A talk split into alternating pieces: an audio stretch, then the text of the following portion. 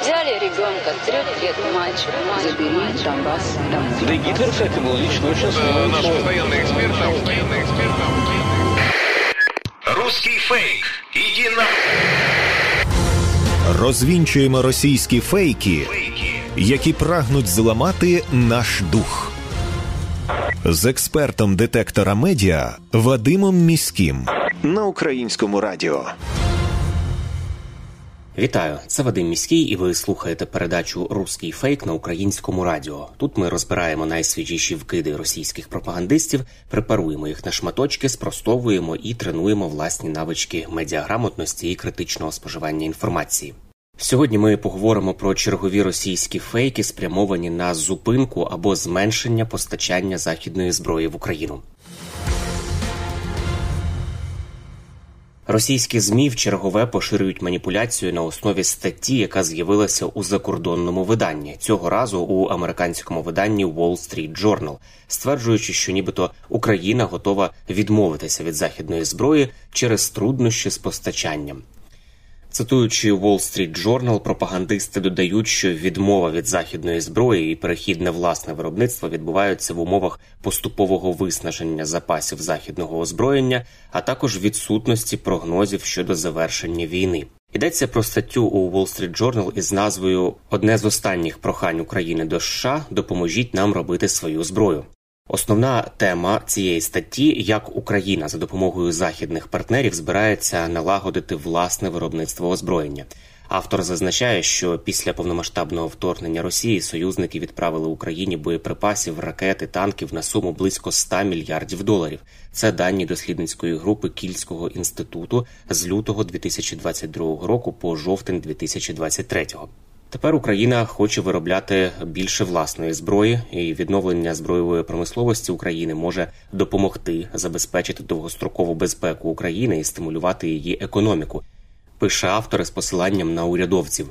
Також у статті зазначають, що необхідність відновлення власного виробництва зброї є актуальною в той час, коли у США затягують зі схваленням виділення коштів на військову підтримку Україні, коли західні запаси зброї виснажуються, а закінчення війни не видно.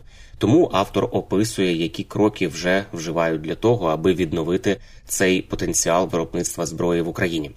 Але незважаючи на успіхи, пише Wall Street Journal, у певних областях Україна, як і раніше, залежить від своїх союзників.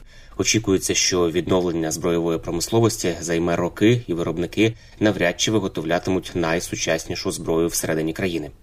Отже, підсумовуючи у статті, не стверджувалося, що Україна відмовилася, начебто, від західної зброї саме через труднощі з постачанням.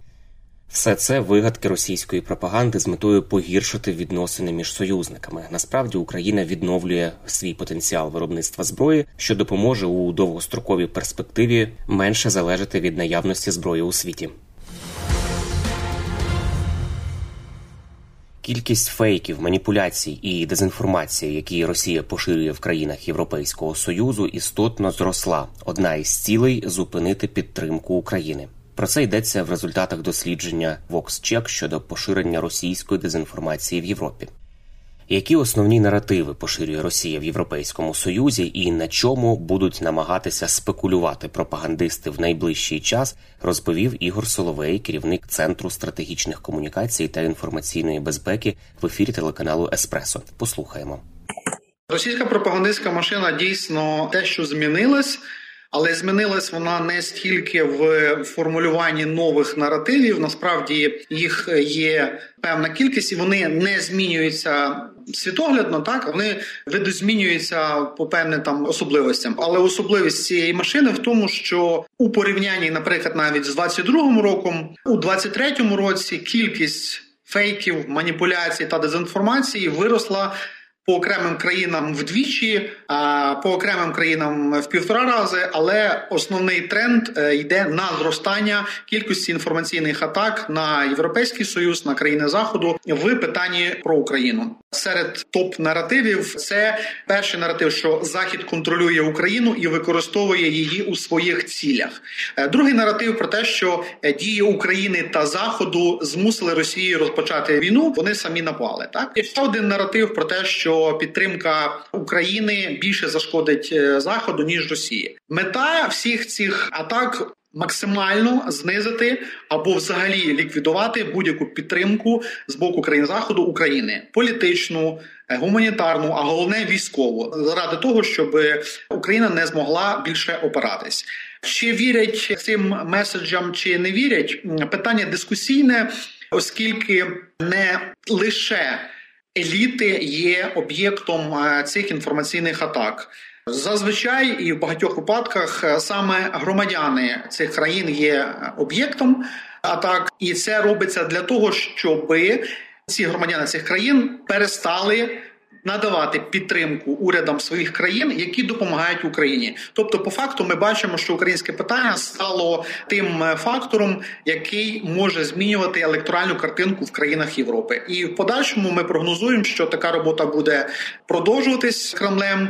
Ми бачимо, що зараз е, основні країни, де будуть е, розгортатися такі баталії, це виділено Кремлем три країни: Франція, Німеччина та Італія. Сюди вони будуть направляти основні ресурси, що свідчить про вагу цих країн в Євросоюзі. І ми прогнозуємо також, що наступними етапами і наступними пропагандистськими наративами будуть, крім уже існуючих, які я сказав про зброю.